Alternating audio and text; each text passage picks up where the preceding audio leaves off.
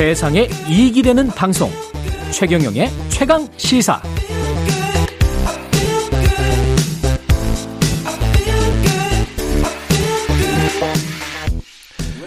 네, 한 사흘이면 끝난다. 뭐 이런 얘기도 처음에 있었어요. 그 러시아의 우크라이나 침도, 침공이 벌써 한 달째 됐습니다.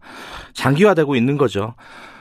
전쟁 현장, 어, 이게 밖에서 바라보면 피부로 느끼기를 어렵지만은 안에 들어가면 참혹하고 비극적인 현장일 겁니다. 국내 언론에서는 처음으로 우크라이나 현지 취재를 한 KBS 유원중 특파원 연결해서 현지 얘기 좀 들어보겠습니다. 유원중 특파원 연결돼 있죠? 안녕하세요. 네, 안녕하십니까? 예. 언제부터 언제까지 우크라이나에 들어가셨던 거죠?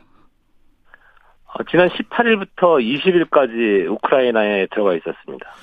그게 지금 상황에서 허가를 안 내주지 않나요? 어떻게 들어가셨던 거예요? 어, 처음 들어간 건 저희 KBS 두 명 하고요. 예. 두 명이 국내 언론 중에서는 처음으로 예. 우크라이나 체르니우치 지역으로 들어갔고요. 그 취재 때문에 예외적으로 허가를 해준 거죠? 우리 외교 당국이. 그렇습니다. 그 아마도 그 유, 명 유튜버인 이근전 해군 대위하고 네. 또뭐 해병대원이 우크라이나 입국 시도를 하다가 이제 중간에서 걸려서 이제 예. 커졌지 않습니까? 예. 영법에 대한 관심이 커졌었는데요. 한국 정부가 이제 우크라이나를 여행 금지 국가로 선정했기 때문에 음. 정부의 허가가 없으면 우크라이나로 입국하는 건 불법이 되는 거죠. 네. 하지만 법적으로 예외 규정이 있는데요. 예. 해당 국가의 영주권자 등이 뭐 생업을 이어가야 하는 사람이거나 음. 아니면 우리처럼 공공의 이익을 위한 취재나 보도를 위한 경우에 예외를 받을 수 있습니다. 네. 예, 저는 이 두 번째 예외, 예외 조항을 근거로 해서 그 영사 민원 24시라는 네. 민원 사이트에 온라인 신청을 먼저 했고요. 예. 심사를 거쳐 입국 허가를 받고 들어간 건데요. 예. 아, 제 신청서에 대한 이제 허가 여부가 외교부 내에서 이제 긍정적으로 검토되면서 외교부가 대변인실을 통해서 이제 다른 기자들의 신청도 공개적으로 받겠다. 음. 이렇게 된 것으로 알고 있습니다. 어쨌든 2박 3일이라는 짧은 기간 동안만 허가를 해준 거고, 그 사이에 이제 체르니우치를 갔다 온 건데, 이, 이 체르니우치라는 지역은, 어, 후방이라고 할 수 있죠? 전쟁으로 따지자면은. 네네. 그, 거기 상황은 어떻습니까? 실제로 뭐 전쟁의 분위기가 느껴집니까? 어때요? 가보니까. 제가 이미 뉴스를 통해서 보도를 하긴 했는데요. 네. 어, 체르니우치 지역은 이제 치열한 동- 전투가 벌어지고 있는 동북부 지역하고는 정반대에 있잖아요. 네. 거기다 이제 주요 비행장이라든지 뭐 네. 군, 주요 군시설이 없기 때문에 네. 아, 공습에서도 비교적 안전한 분위기였고요. 네. 전체적으로 평온한 도시 분위기를 그대로 유지하고 있었습니다. 네. 아, 근데 다만 이 부분이 이제 제일 안전한 지역이다 보니까 네. 북부 지역에서 빠져나왔 나왔지만 해외로 출국하지 않은 많은 나- 난민들이 여기에 지금 몰려와 있거든요. 음. 그래서 25만 인구밖에 안 되는데 5만 명 정도의 지금 피난민들이 들어와 있으니까 아하. 후가 남아나지 않을 정도로 북새통이었고요. 네.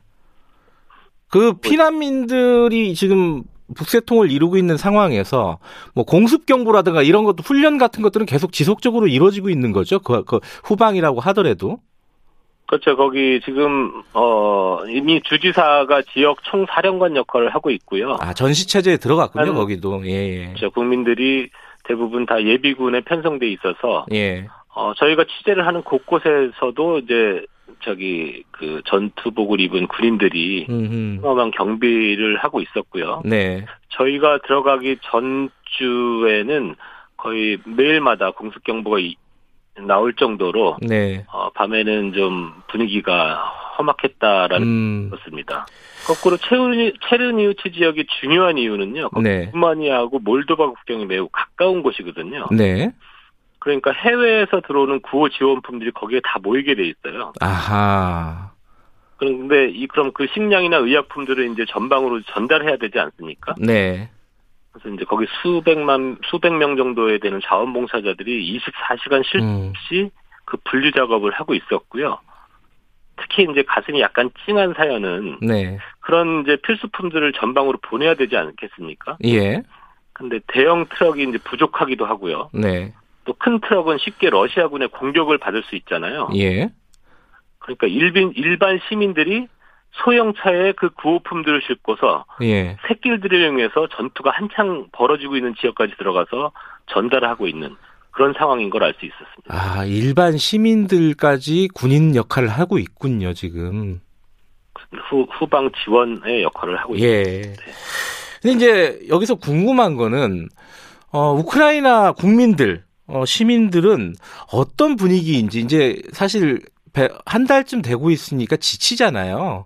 그 러시아는 뭐 금방 끝난다 처음에 그렇게 얘기를 했었는데 결사 항전의 분위기가 어, 남아 있는 건지 어, 뭐 어떤 어떻습니까 분위기가 실제로 보니까 뭐 결론부터 말씀드리면 네. 벌써 항전의 분위기가 차고 넘친다라고 얘기할 수 있겠는데 그래요. 음, 네, 이미 초기에 러시아가 뭐 1, 2, 아, 우크라이나가 1, 2주 정도 버틸 거라고 했었는데 벌써 이제 한 달째 잘 싸우고 있지 않습니까? 예, 그리고 중요한 거는 푸틴 대통령이 처음에는 젤렌스키 정부를 신나치주의자들이라고 비난하면서 네, 현재 정부만 전복시키면은 나머지 국민들은 쉽게 러시아군을 받아들일 것이다. 음, 이식으로 말을 했잖아요. 네, 근데 제가 가서 실제로 느낀 거는 많은 국민들이 푸틴이 일으킨 이번 전쟁은 명분이 없다. 이런 음. 여론이 강한 걸 알 수 있었고요. 네, 그렇게 해서 쌓인 분노가 오히려 내부 단결로 이어지는 모습을 음, 봅니다. 네, 그래서 지금 사실 개인적으로 좀 걱정되는 것은 지금 평화 협정에 대한 분석이 네, 우크라이나의 중립, 중립국화, 그리고 돈바스와하고 크림 지역 등을 전쟁 이전 상태로 유지하자는 수순에서 합의가 되지 않겠느냐 이런 전망이 많지 않습니까? 예, 근데 우크라이나 국민들은 지금 중립국화까지는 받아들일 수도 이- 있지만 예, 원래 우크라이나 영토였던 그 돈바스나 음, 들은 다시 빼앗아 와야 된다 이런 여론이 강합니다. 아하, 그러니까 젤렌스키 대통령이 국민들을 강하게 끌고 가는 게 아니라 네, 저 강한 국민 정서가 젤렌스키 정부를 그렇게 끌고 가고 있다. 아. 실제 볼 수 있었습니다. 근데 이제 젤렌스키 대통령 얘기가 나왔으니까 여쭤보는 건데 사실 어, 초기에는 뭐 코미디언 출신이다, 뭐 정치 초보자다, 뭐 이런 얘기들도 좀 왔, 있었는데 실제로 전쟁이 시작이 되니까 이 젤렌스키 대통령의 리더십 같은 것들이 조명을 받고 있어요. 현지에서는 어떻게 평가를 받고 있습니까?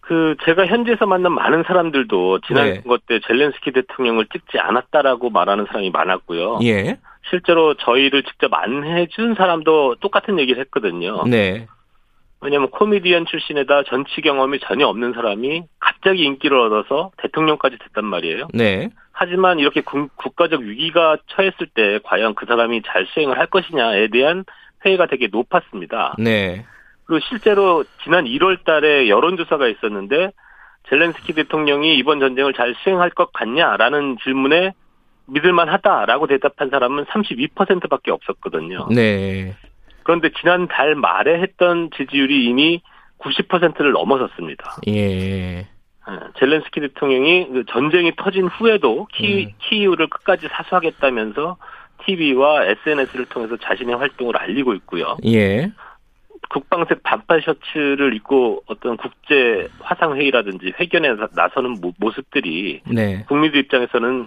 서민들의 편에 있는 대통령 이런 이미지를 주면서 지금 젤렌스키의 인기는 국내 국위할 음. 것 없이 최고치를 향해 가고 있다 이런 형국이라고 봅니다.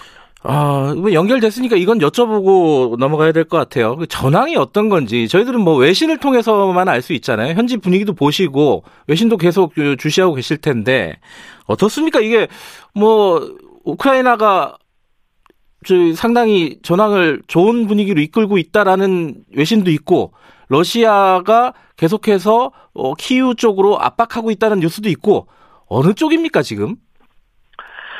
제가 군사 전문가는 아니지만요. 네, 지금 현재는 어쨌든 우크라이나가 자신들의 앞마당에서 싸우고 있는 거잖아요. 네, 그러니까 선전을 하고 있다 음, 이렇게 볼 수 있지만 양국의 국방력의 차이가 워낙 크게 나기 때문에 시간이 가면 갈수록 결국 러시아가 유리해지는 것 아니냐 이런 분석이 조금은 더 음, 볼수 있겠습니다. 특히 그 서방의 참전이 거의 이제 불가능한 상황이지 않습니까? 네, 선이기 때문에 미국이나 EU가 그런 상황에서 이미 체첸군이 러시아 편으로 들어왔고요. 네, 지금 벨라루스까지 파병을 준비하고 있다라는 보도가 나오고 있지 않, 나오지 네, 않겠습니까? 따라서 어, 이 상황이 계속 이렇게 전개되면 우크라이나가 계속 버티기는 쉽지 않지 않겠느냐. 따라서 오히려 전선에서 싸우는 군도 군이지만 후방에서 보여주는 국민들의 단결력과 항전 의지가 오히려 우크라이나 군에 상당한 힘이 돼서 지금까지 그나마 잘 버티고 있는 상황이고 음. 저는 생각하고 있습니다. 마지막으로요, 좀 짧게 그 저희들 걱정 중에 하나가 뭐 생화학 무기, 뭐 핵 이런 것들을 러시아가 사용하지 않을까라는 걱정입니다. 여기에 대한 뭐 좀 정보들이 계속 나오고 있나요? 어, 그 러시아의 입장에서는 네, 그 동부의 돈바스 지역하고 크림 반도를 네. 연결하려고 하면 마리우폴과 같은 전략적인 요충지를 꼭 확보를 해야 예, 겠습니까 근데 이미 한 달째 포위 작전을 하고 있는데도 이게 안 무너진단 말이죠. 예, 그럼 최후의 수단으로 아마 핵무기는 안 쓸 것 같지만 생화학 무기로 그 상황을 이제 확실히 확보하겠다 이런 욕심을 낼 수 있다라는 음, 전망이 나오고 있습니다. 네, 다만 음, 러시아가 우크라이나가 역 우크라이나가 역사적으로 완전히 생판 모르는 나, 다른 나라는 아니지 않습니까? 예, 따라서 전 국민을 대상으로 한 무차별적인 살상 무기까지 사용하지는 않지 않겠느냐 음. 이렇게 저는 어, 보고 있습니다. 유원종 특파원은 다시 우크라이나에 들어갈 준비를 하고 계신다고 들었어요. 그죠?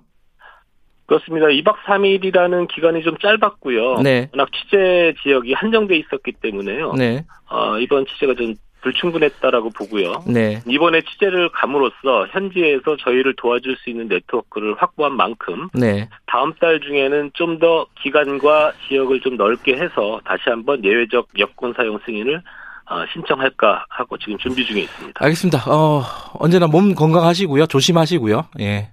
네, 감사합니다. 예, 고맙습니다. 감사합니다. 예, KBS 유원중 특파원이었습니다. 전쟁에서 가장 큰 문제는 뭐 민간인 살상 이런 얘기들을 하죠. 근데 뭐 군인이라고 무슨 죄가 있겠습니까? 군인들의 생명도 소중합니다. 22세 1세기의 전쟁이라는 게 말이 되는가 싶습니다. 빨리 전 세계가 힘을 모아서 지혜를 모아서 전쟁을 끝냈으면 좋겠습니다. 자, 오늘 여기까지 하고요. 내일 아침 7시 20분 최경영의 최강 시사 다시 돌아옵니다.